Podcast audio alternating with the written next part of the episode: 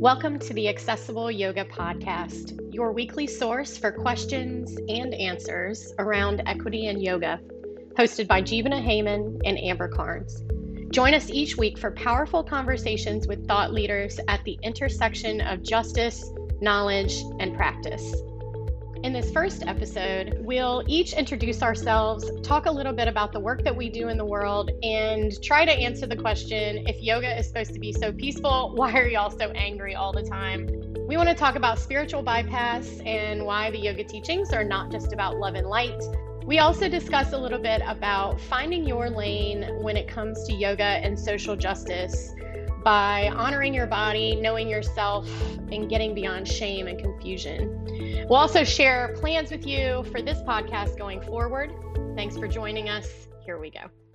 Hi, everyone, and welcome to the first episode of the Accessible Yoga Podcast.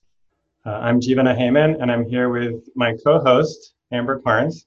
Hey, hey what's up? Um, how are you doing? I'm great. Glad to be here. Yeah, I'm excited to be doing this with you and um, to be launching today. Uh, I thought we could start by introducing ourselves, maybe talking a little bit about our work, um, and yeah, so people can get to know us a little bit more. Um, do you want to start? Do you want to talk about yourself a little bit? Sure. Or should I share? Should I share embarrassing facts that I know about you? Oh my God. it's that kind of podcast. Everybody no, will no, tune no. in for the juicy details that never emerge. Um, sure, I could go first. Um, so, hey, y'all, my name's Amber Carnes. Uh, my pronouns are she and her. Um, for those of you that don't know me, I, uh, let me see, I'll give you a couple of facts. I'm 38 years old. I live in Baltimore, Maryland, uh, with my husband Jimmy and our dog Garnet, uh, who is a Boston Terrier.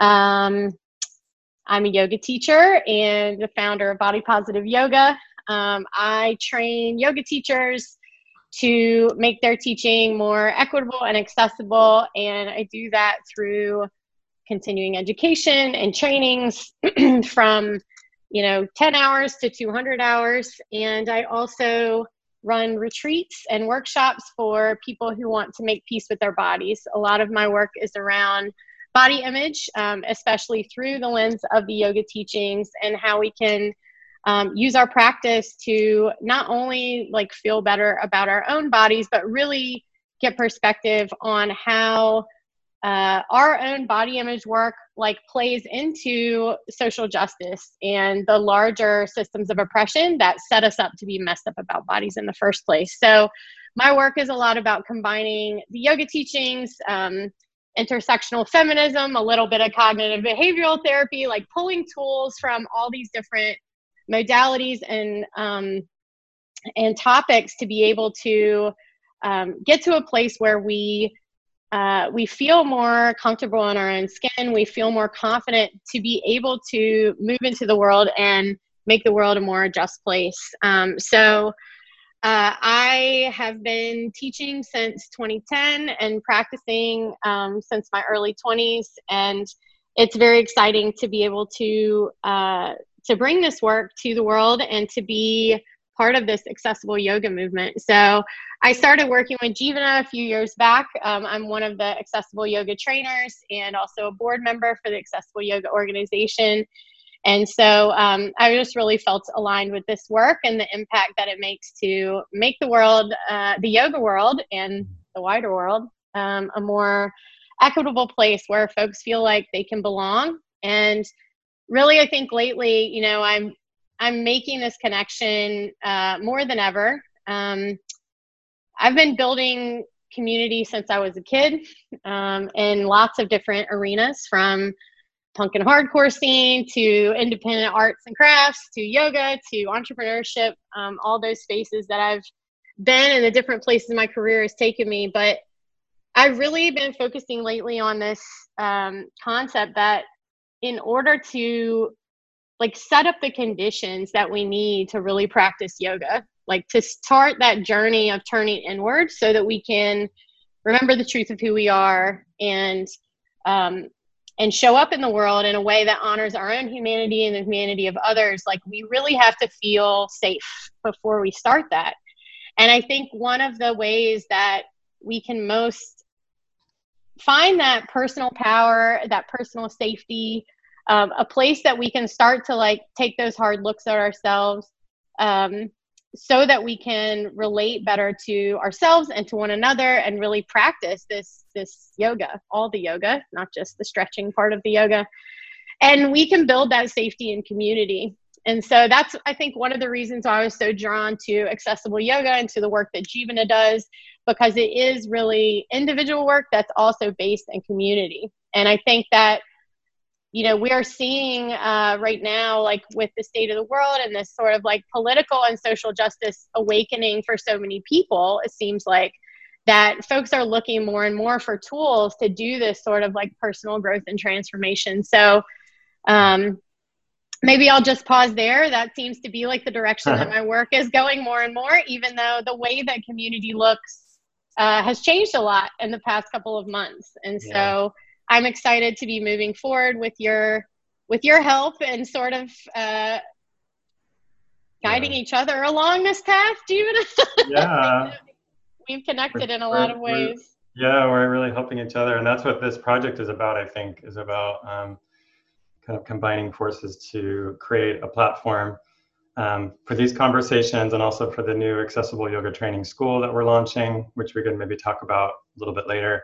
And also, I just want to say our theme for the for our talk today is around that connection between yoga and social justice. Um, but maybe I could um, I can share a little bit about my background too. Uh, so yeah, I appreciate you saying your pronouns. I mean, it's so important that we do that. So mine are he and him, and um, and we could talk about that maybe another time too, like importance of pronouns.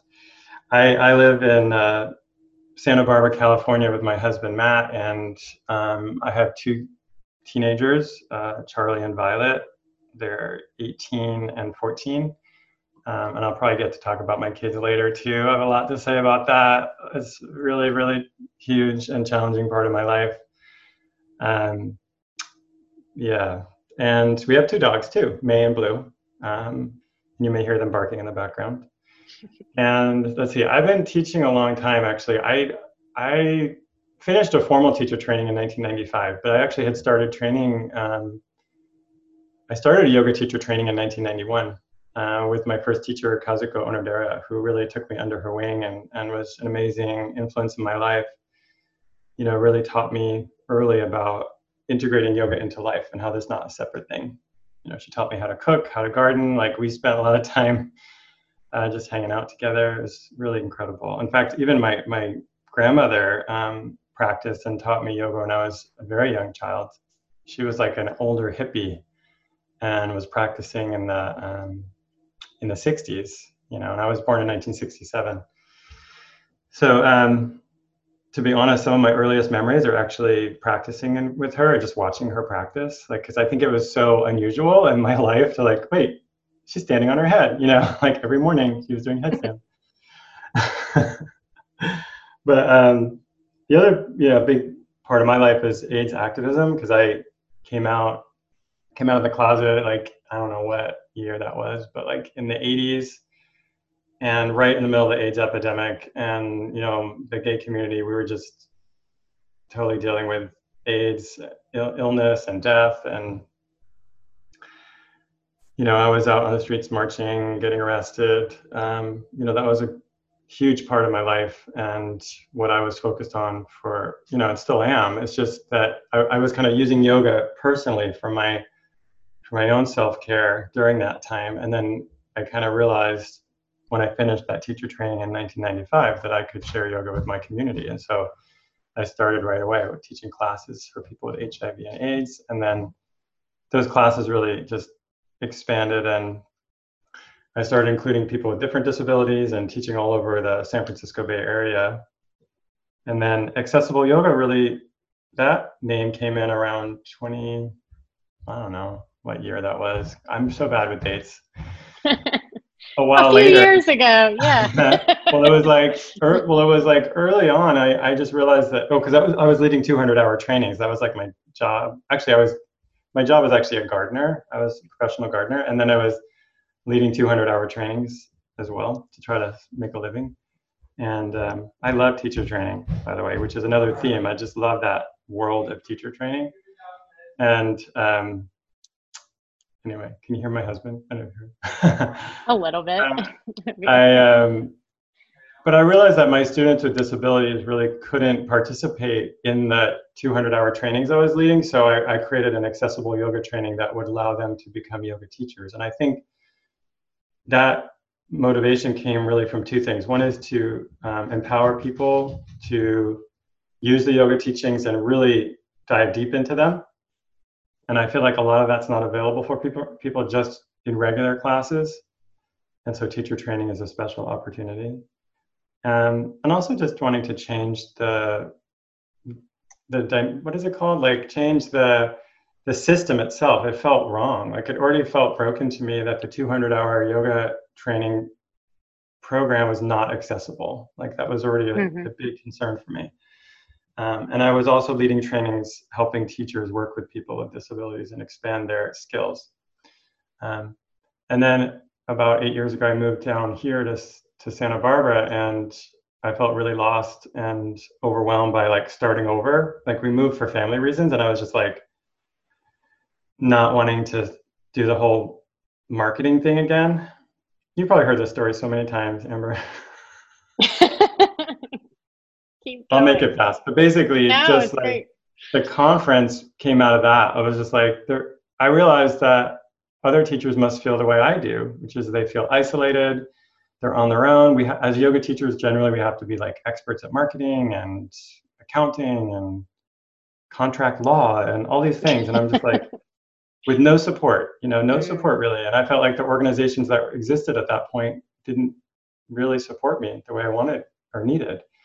And so I had this idea, which is a longer story, but basically it was to have a conference. And so we had a conference, I think in 2015 was the first one. And that's where that's where the organization really like um, came together, the community came together, and lo- lots of people volunteered. I mean, really, we had it was all volunteer run. It was kind of incredible, actually, and that's how the nonprofit really got moving. Yeah, Super so cool. it, it's been amazing. Yeah, it's been an amazing journey. I feel like, um, you know, I've been thinking a lot about how life, because I'm older than you, but I was gonna say, I think about how life is like almost, and maybe it's just my mind, but it's almost like feels like different lives. You know, it's just almost like there was like my youth, and then there was kind of like young adulthood and like mm-hmm. middle age, and it just feels like different. Like I don't know. Like um, I think it's a luxury of getting older in a way of having that. Like like my AIDS activist time, and it's just coming up for me so much these days with uh, Black Lives Matter and getting out and protesting again. I was just like, wow, I was having like deja vu and. Mm-hmm and also a little bit of being traumatized again, like being remembered by, I mean, remembering all the the loss. Um, yeah. You know, it was really I lost so many people. Yeah. Unbelievable. So many. It's almost like there was a whole generation of gay men mostly that were like my friends and my mentors because I, I'm I was slightly younger than the average age of the gay men that died. I mean, it was really a it was I'm like on the low end of that generation age wise. They were mostly guys that were just like five years older than me.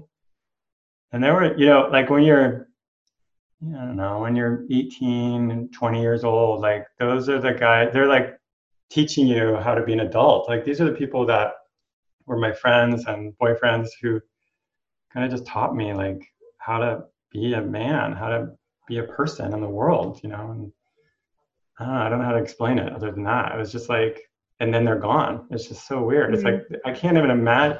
Sometimes I try to imagine what the world would be like if they were here. Like the kind of the contributions these people would have made. They're just yeah. incredible. You know, like just hundreds of thousands of gay men, if not more. I mean, millions have died of AIDS, but I mean that that community in particular just completely devastated. Mm. Yeah. Well, that's that's my that's my sad story. no, it's a powerful story. And I don't know, I think that many of us probably have that experience that become involved in activism work that oftentimes the thing that you know generates like the most light or the most work or the most change is often like starts with a wound or like something painful or a tragedy that we go through you know? And it's I don't know, it's really encouraging to hear that like I think what came like your start in activism has grown and shifted and that like like you said, you know, these different lives that we've sort of let, you know, I had my my teenage years and the yeah. you know and then the like my marketing career and my so i know what you mean. It almost seems like oh well i was a different person then but all that experience like goes together to like end up in the work that we're doing now. So anyway. Yeah uh, and i, I, I wanna, appreciate I you sharing you said about i love what you said about community building. Like i feel like that's what i love about you and and i think why you and i are so connected in our work is like that i think we both see that um, and I, and I saw it in the AIDS activism. I was part of ACT UP San Francisco, actually ACT UP New York originally, then ACT UP San Francisco. And I learned early on like the power of community. Like we, I don't know how successful we were, but we did make an impact. And I felt like it was this complete grassroots movement of people who just wanted change and facing, you know, governments that were just not paying attention, um, that were act, they're actively fighting against us. And I felt like um, so moved by the community of people that I was involved with, and I and I saw in yoga that you know yoga is also a communal practice. So it's, it's yeah. there's a real paradox there. You know that yoga is so personal. Like I turn within when I sit and practice, or when I do my when I do my poses. I'm alone on my mat, but it's like so much more powerful to do it in a group, or to even do it even now, like not physically in a group, but at least connecting with others who are practicing. Mm-hmm. And then bigger than that, like knowing there's a community of practice out there, it just supports me in, in my work, like both spiritually and like politically, like in terms of the, the work we do. Like to know that the accessible yoga community is out there, like that there's so many other people that support this connection between yoga and social justice keeps inspiring me. Because it's sometimes it's a little disappointing. Like I feel like in the capitalist system we're in, sometimes it seems like success is only measured by celebrity or money um, or followers yeah. or whatever. Yeah. yeah. Right. Well, you got a lot of followers, but uh, no, I just yeah, like I'm just like I can't use those measurements. Like they well, first of all, I could try, but it, it's it's just it's depressing too, and um, it's like I'm not like a thin young white woman. So like for me, I mean, sure, I have privilege just being a white man, but in terms of like the yoga celebrity world, this was never going to work for me anyway. Um, and that's okay. Like it's not, it's actually not an, an effective measurement of success. It's, it's actually a lie. It's a real lie. Yeah. And it's dangerous. And I think that we definitely have seen that illustrated, especially like at the beginning of the pandemic when it was very quickly obvious that everyone had to cancel everything and we weren't going to be teaching in person again. And it was really amazing to see, you know, the accessible yoga community globally like step up to help each other. Like I saw so much like peer mentorship and sort of like crowdsourcing of information and people that were just willing to like to jump in and get work done and support one another because we didn't really have you know some organization that was stepping up or some leader that you know like all these people that we maybe as a a wider mm. yoga industry or community or however we want to refer to it like yoga in america i think elevates these sort of celebrity people that line up with like the dominant culture beauty standards or the measurements of success like you talked about. And so those people are standing up or stepping in to say like this is where we're going. Here's how we can help each other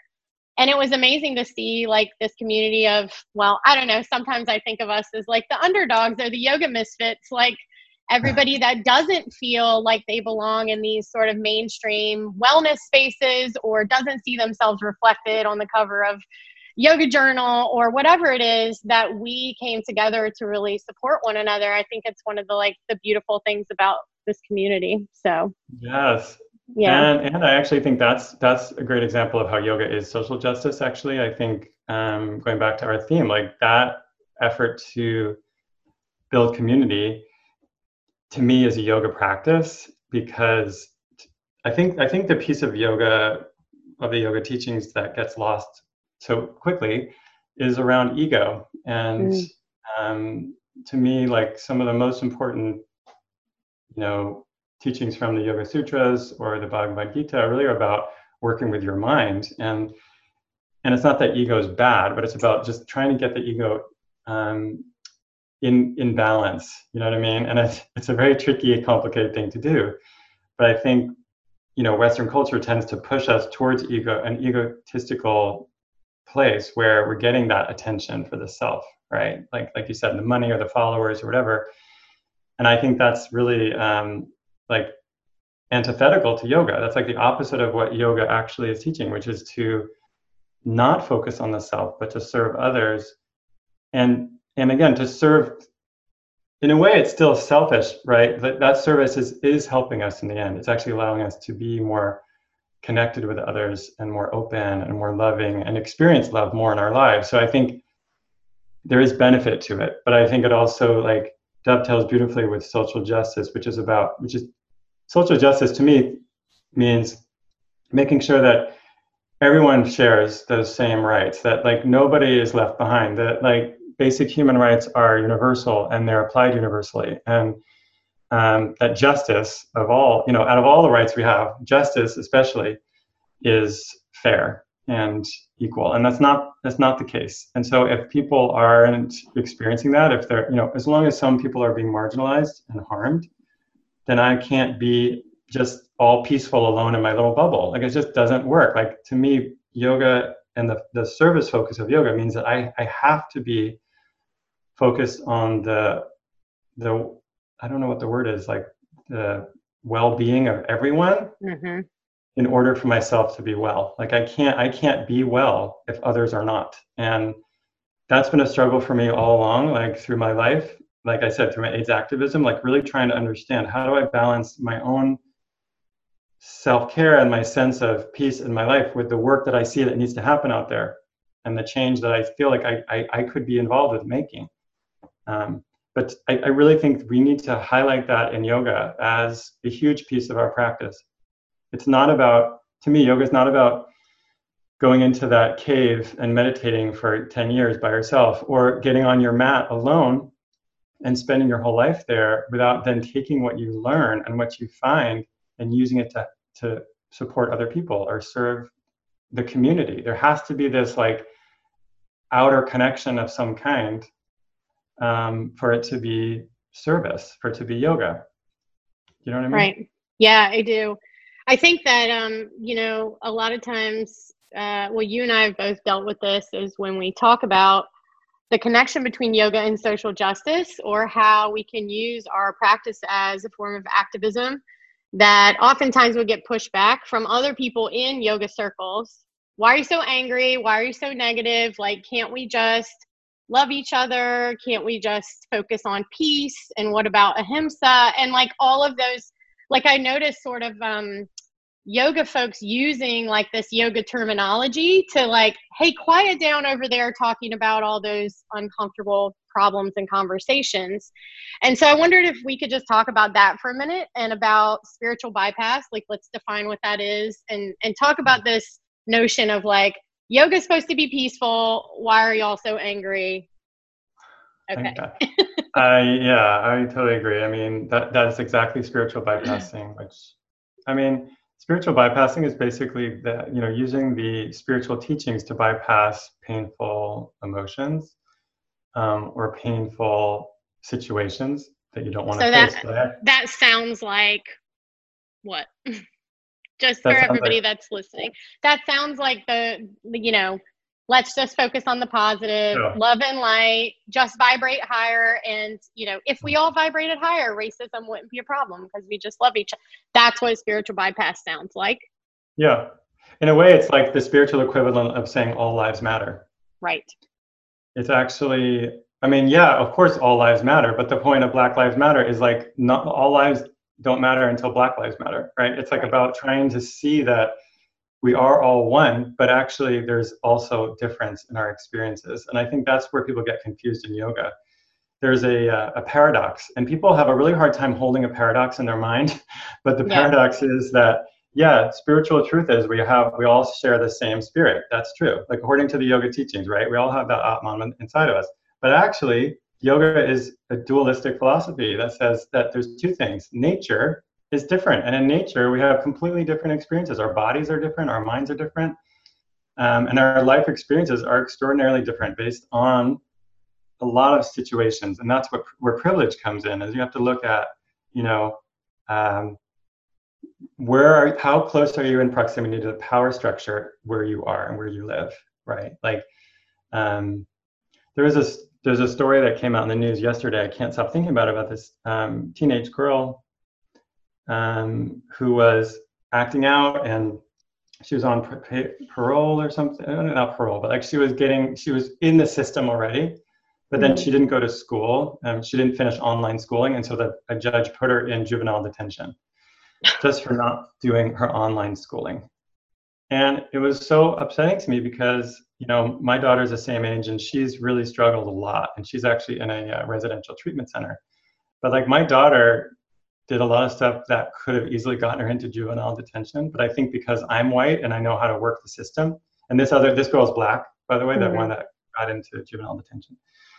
Her name is Grace, and there's a petition online for her. But um, I just feel like that because of my privilege, I knew how to work the system and get my daughter into a treatment center rather than into juvenile detention. And like that, mm. That experience that I have shows my privilege. And and that's not something that a lot of people have, you know, have who are black in America or um, you know, for other reasons too. Like there's you know, there's a lot of ways that we don't have um, privilege because of gender identity or because of sexuality body size like there's a lot of things that contribute to lack a loss of privilege mm-hmm. Anyway so spiritual bypassing which was your comment i think it's just focusing on that kind of deeper spiritual spiritual teaching about oneness without really facing the reality of life. And and that to me an integrated spirituality embraces both things and embraces that duality of you know that you know that on one level yes we're one but actually the experience is completely different. And to yeah. deny that is is actually to deny that actually is is harmful it actually creates more harm and more injustice so it's actually da- it's a very dangerous um, approach in spiritual teachings there's many ways actually that spiritual teachings can be used in a dangerous way and i think that's something we need to cover in this in this podcast as well. I mean, I don't mean to be negative, but I think we have to be a little more alert to that. You know, cult dynamics and abuse in yoga. It's been horrific. Racism yeah. And the way that yoga community is not responding to racism right now is is kind of horrific. Um, conspiracy theories around COVID, you know, that I think are kind of rampant in uh, spiritual communities is another way that it's dangerous. There's actually real harm done, I think, when people use spiritual teachings to avoid the the reality that we're actually living in. This is real. Like this natural world is real and our experiences are real. And just because you have a spiritual awakening doesn't deny that. It doesn't deny the realness of that. In fact, I think a real spiritual awakening is it means you're able to integrate both. Yep. You know what I mean? Yeah, definitely. Um, and I think it's really I love talking about this this way uh, with you because I see parallels to what you're saying with um, you know that concept of intersectionality and social justice work, right? Where yes, we all are you know working toward feminism, or we're working toward anti-racism, or we're working toward eliminating fat phobia, or whatever that social justice issue that we're looking at. But as you know we might all be white people working toward that goal or women working toward that goal but we don't all have the same experiences. And so i think like really acknowledging you know i think the powerful part of what yoga can offer to us when it comes to social justice is that you know we can have these individual awakenings and awareness and like so many people are coming into awareness right now that a shift needs to happen but it hmm. also mm. gives us the tools to do that and like you've talked about this you know duality that like we don't sit well with duality dominant culture like literally conditions us to think in black and white terms yeah um, it teaches us that there's always a simple problem and a simple solution when in reality that's not the case and we all have different lived experience and so yoga i think really gives us those tools for sitting both with the discomfort of mm. how making a shift to your worldview, to your perspectives, to the ways that you understand, like, oh, I've been parts of these systems of oppression. and I benefit from them in ways, I uphold them in certain ways. Like, getting to the place where you can look at that and sit with that uncomfortable truth and determine how you want to take action like yoga gives us the technology to both like deal with those uncomfortable feelings in the body which are definitely going to come up mm-hmm. and also to understand ourselves so that we can like relate to other people in a clearer and more i think uh, humane uh, in a way that honors our humanity like both our own and acknowledges that we're interdependent and that we're connected. And um but I, I feel like and maybe this is something you've noticed too that a lot of people who have practiced or even taught yoga for a long time don't actually like use those tools for that purpose. That oftentimes yoga could be like it's changed so many of our lives in so many ways and you know for me personally like i didn't talk about this a lot at the beginning but one of the ways that yoga has always shown up in my life has been, you know, in making peace with my body. Um, this is a podcast, so I'll just say, like, I'm a, I'm a fat woman. I'm in a larger body, and I have been since I was a teenager. And so, yoga spaces, wellness spaces, anything that's like adjacent to fitness had always been very fraught. Where yoga was a different experience for me when I was able to really like get in touch with my body, learn to trust it like as an adult for the first time, like learn about what this meat suit is like all about and how it's related to my mind and all of that. But like if I just let the practice stop there, if the mm. practice is just about like making myself personally feel better or like making myself personally okay with my self esteem or like whatever it is, I think that A doesn't really honor the roots of like what this practice is about, but B is a huge missed opportunity to like if I can get in a place where I feel more confident, more, you know, comfortable to be able to have difficult conversations or face difficult things, I can take that stuff off the mat, off my personal practice and really use that to make make a difference and make change in the world and starting with my very own yoga community. Because the fact is that the the problems that we see in society all the things that we've been talking about from racism to ableism homophobia all that stuff it shows up in society it shows up in our institutions our yoga studios our classes our businesses and in our individual relationships. And so i think being able to widen our perspective and really start to see the way that these systems of oppression operate not just as like individual mean people having mean thoughts right? Like that's sometimes what i think like how we think racism shows up is like oh it's you know someone wearing a maga hat or it's somebody who's saying all lives matter. It's not always just that that we have to see these systems and the ways that we participate and how we can start to build that awareness so that we can take individual action that leads to this like bigger collective shift and I think yoga gives us so many tools to be able to do that um, if we just pay attention and apply it. Yeah, I love that. I think that's essential. Like, I, I mean, that point is incredibly powerful to me. The idea that the teachings actually give us tools to be able to sit with the discomfort that comes from not only seeing our own pain and, and really embracing that, the pain that we've experienced, but the pain that others are experiencing as well, which I mm-hmm. think actually embracing the pain of ourselves and others actually opens our heart and that that's the goal of yoga. Like i feel like there's this kind of misunderstanding that spiritual enlightenment is a personal thing. Mm.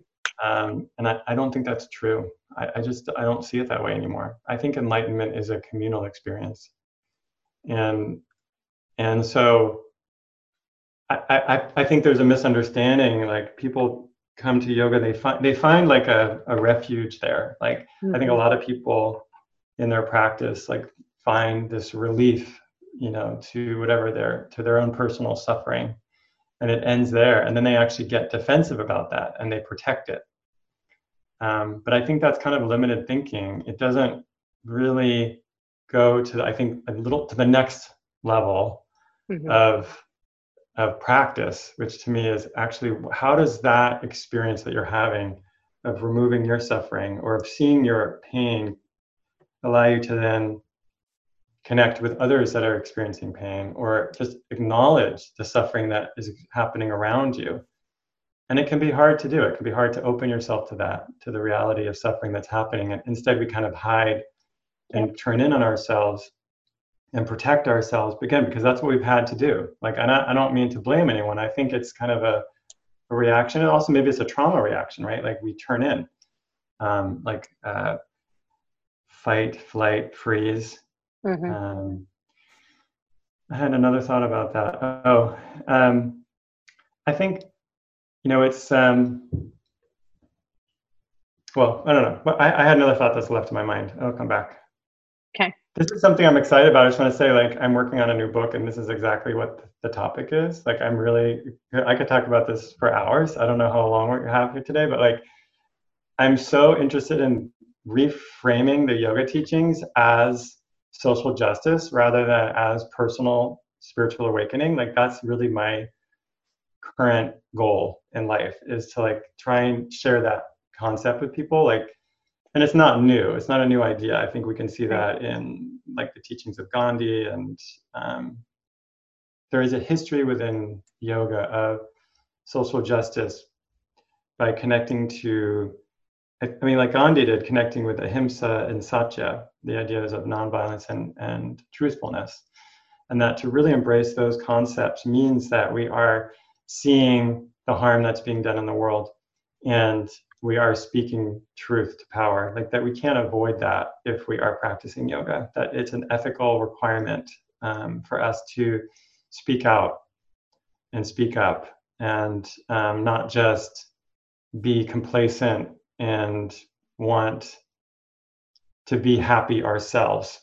Oh i know what i was going to say. My thought that i left me it came back it went back to my work um, with people with HIV and AIDS. So when I was younger, I, I, was not only an activist, I also worked in an AIDS hospice as a volunteer for a long time. And and then you know I lost many friends too. So I spent quite a bit of time with people who were dying, and and I was really early, young. I was like in my early 20s, and so I think it's I think it's um, that's where I kind of learned about spirituality. Like I feel like I was learning yoga and practicing yoga, but like real spirituality comes when you're facing death and I think a, like it's a very different kind of spirituality. It's very real, and it's like facing the what you call like the the the mortality of the meat suit. You know, like the reality yep. that we actually have this like mortal body, this mortal coil that's gonna go.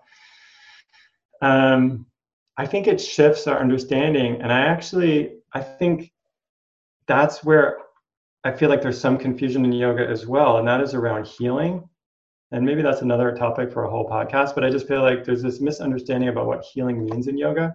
And i get kind of caught up in that because i think that leads us down this road um, it, that that that ends up in spiritual bypassing. Because you know what? You can heal all you want but your body's going to die. And like i always say like in my trainings, I ask people like, is death a failure? Is death a failure of healing? And I think I think it's an important question because it has to do with our personal journey here in this body and what the goal is for that journey. And sometimes I think healing is put out as the goal of yoga. And and I would say this especially of yoga therapy. Like I I want I want to call yoga therapists to, to like out on this a little bit, which is that I'm a yoga therapist, but I think we really have to be careful that we're not focusing on physical healing only because that's actually mm-hmm. not yoga. Right. It's more complicated than that. It's much more subtle and it's it has again it goes back to that paradox that yeah, you can heal your physical body to a point, but it's going to go. It's it's going to die. So like really what is happening on the deeper level? Like what is your journey? You know, what are you learning about yourself, about the world? And and then actually how are you how are you not only living the teachings but actually living your um, kind of your own enlightenment? Like whatever that looks like for you like that kind of realization that you're having through your practice how does that get embodied in the way you live your life? And to mm-hmm. me that has that has to be through social justice. Like there's no other form. It's service. Like that's to me yeah. service is the only form for that that yoga offers. That's that's service is like the expression of a personal, like an expanded mind. Like your mind can like open enough to embrace others and to embrace the suffering of other people um, and care for them. Yeah. I don't know. What do you think? I love that. This was reminding me of um, at the Accessible Yoga Conference in St. Louis last year. Uh, Rachel Knowles did a, a talk mm-hmm. on the Bhagavad Gita. And I remember she asked us a question, which was basically like, you know, if the battle is inevitable, what kind of warrior do you want to be? And that really stuck with me, you know, because I think that one of the things that um that maybe gets a lot of us stuck when it comes to our place in social justice or radicalizing our yoga practice so that we can create more equity or figuring out like okay there's a shift that needs to happen but i don't know my place in it that you know it's easy to watch like you know the footage of all of these uprisings and these protests and like i've had so many people reach out to me like oh i can't march in these protests i'm high risk of getting covid or i'm disabled and this isn't set up for me or whatever and then they feel like they don't have a place in things. But i feel like there are many different types of warriors. Like it doesn't always mean that you are on the front lines marching or fighting or actively like putting your body out there that we need warriors at many different levels. We need people who know how to manage their minds so that like you said they can like recognize that humanity and the suffering in others and figure out like where can you serve? Like what are your gifts? And maybe that's like a question that we can leave folks with is you know uh i guess there's a this saying of like know your lane and stay in your lane but like figuring out your lane is like worth is work worth doing figuring out like what are the what are the gifts and the talents and those like superpowers that you have whether mm-hmm. that's you know maybe you're a great writer maybe you're somebody who can really sit with people while they are crying or grieving something maybe you're maybe you make food that really nourishes people like there are many ways to get involved in social justice work that mm-hmm. don't always look like marching or standing on a stage with a megaphone um, and so I think like that question that Rachel asked about like if you're going if you if the fight is inevitable, what type of warrior you're going to be, I think is really helpful, um, mm-hmm. especially for those of us who are trying to connect this activism to our yoga practice. I think is such a huge opportunity there, and I'm really grateful to be able to explore that with you on this podcast. Um, we are maybe we can just talk a little bit about what our plans are for this going forward. Yeah, can I just I just want to echo what you said again because I just want to go back to the idea of service and to say that anyone can offer service no matter where you are in your life and how um, little access you have to to privilege, you can still offer service to yourself first. Like service starts with self care, so taking care of the body in a way that is appropriate to um, what it needs. That's service, and that and, and if you have a disability or chronic illness, that might be all of it. That's your service. Is like taking care of yourself, taking yourself like feeding your body what it needs, doing the right kind of exercise or asanas or whatever it is. Um, you can be serving your body, and then once your body feels like it's okay, then you can turn that service outward. So I don't. Yeah, I I love that. I think it's essential to say that there's no like hierarchy of service or of social justice. Um, you know, I see I see examples of service all the time from people who don't even know they're doing it. People that just like go out of their way to be kind or to take mm-hmm. care of mm-hmm. other people or to be loving. To me, that's a beautiful example of service and social justice, actually. Anyway, yeah. yeah so let's talk about the podcast. Yeah, so um, so Jivana and I basically will be doing this sometimes, where we have a conversation about a topic in yoga um, that has to do with accessibility, equity, social justice. Um, and sometimes we'll be talking to other people. So, do you want to talk a little bit about that? Like the type of guests yeah, I mean, I, invite? I, I thought it would be fun to kind of do a combination of both. You know, like that some some episodes are just you and me because we like to talk to each other.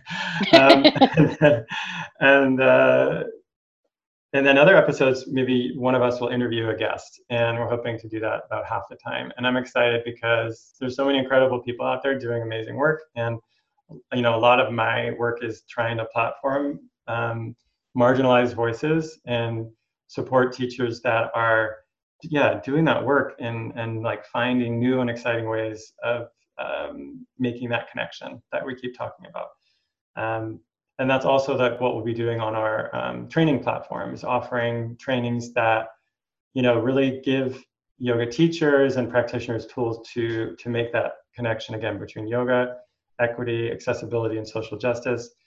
Um, so that would be the theme that we'll be talking about and exploring here and um, in the trainings. Yeah, so we hope that this podcast and the Accessible Yoga Training School will be some resources that will help you feel a little less isolated if you're a teacher who's trying to do this work, especially in the age of COVID, which has separated us more than we usually are already. Um, we really want this to be a resource where you feel like you're part of a community of learners who are really stepping up to do this uh, work that's often uncomfortable and that requires us to be able to manage our minds and really be able to stay open to the experience of other people even when we even when that experience or like witnessing that makes us feel really uncomfortable or ashamed or guilty or whatever i'm hoping that through these conversations we can start to shift out of that space of mm-hmm. like guilt or shame or confusion and into a more clear space where we can really see and hold opposing truths at the same time or hold you know our understanding of the world and listening to other people's experience of that world and then being able to reconcile those things and use the tools of this practice to be able to make change. So we hope that we hope this will be helpful to you in those ways well you just said my favorite thing. So so in a way again it goes back to this the book i'm writing right now really the, the theme I, i've come to is this idea of clear vision which in, in sanskrit's viveka and that's um, maybe and we can talk about it another episode in detail but basically like you just said it so beautifully like rather than being lost in the confusion that can come by working with your mind like when you're really starting to work with your ego and stuff it can be really hard and confusing and painful and you don't know where to turn.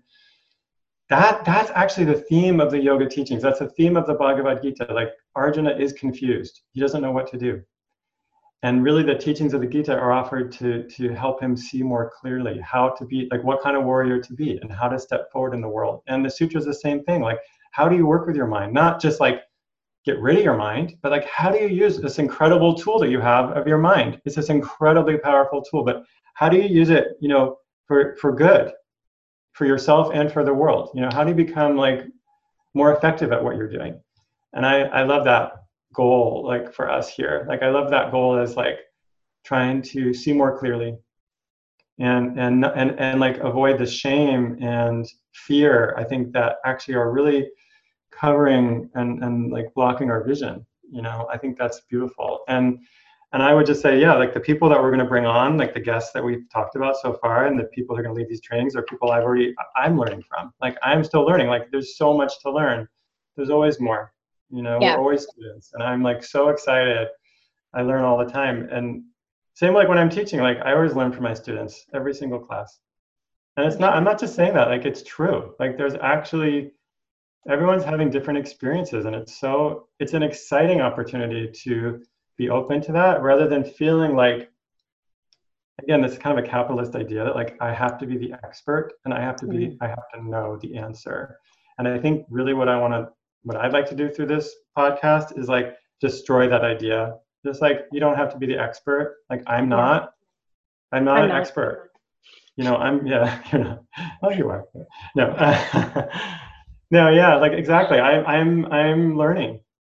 And yeah. and and that's i'm an expert at learning stuff. Like that's what i want to do. I want to be an expert learner explorer.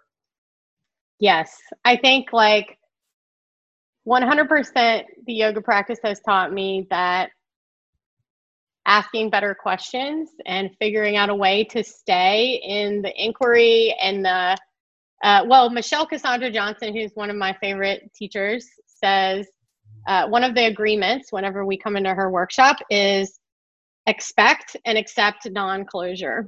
And that's been a big one for me and for so many of my students, um, like since we've started working with it, because the world is not neat and tidy. Things are not always as simple as we would like them to be. And so having tools to really be with that non closure, I think is is so huge. And so Jeevan and I don't have all the answers, but we like to learn to ask better questions. And so that's how I always know that an experience, a learning experience has been really transformational for me as if I leave with more questions than I came with, but maybe they're just a little bit better questions. And so I hope this podcast um, will be a place where we can ask some questions, maybe get some answers, but definitely get some better questions along the way. So thanks for joining us for the first episode. We're really looking forward to connecting with you more. And definitely go check out accessibleyogatraining.com where you can find all of the online training and courses and other study opportunities that we're working on for you with regards to social justice and equity and how your yoga practice can really be used to make change. Great. Thank you. Thanks, Amber. See you later. See ya. Thanks for joining us for the Accessible Yoga Podcasts maiden voyage. We're so excited to have you along for the ride. Be sure you check out everything we're up to on our website, which you can find at online.accessibleyogatraining.com. Our website is where you can find our upcoming courses, including the flagship Accessible Yoga Training online, as well as our debut course on the new Accessible Yoga Training School platform Kelly Palmer's course, Race and Equity in Yoga Disruption as a Practice. This is a course that helps you to get clear on what your roles, responsibilities, and what your work is when it comes to using your yoga practice to help create more justice, more liberation, more freedom in the world. It really will help you to get out of a place of shame and confusion and identify clearly what your role is in systems of oppression and how you may be upholding them or helping to perpetuate them, not so you can stay in a place of shame or fear, but so that you can take clear, direct, and decisive action to really make the change that you want to see in the world and to use your yoga practice to help create more justice, more freedom, more liberation for all. That's the goal, isn't it? We hope you'll check out the website and everything we're up to at the Accessible Yoga Training School over at online.accessibleyogatraining.com. See you there.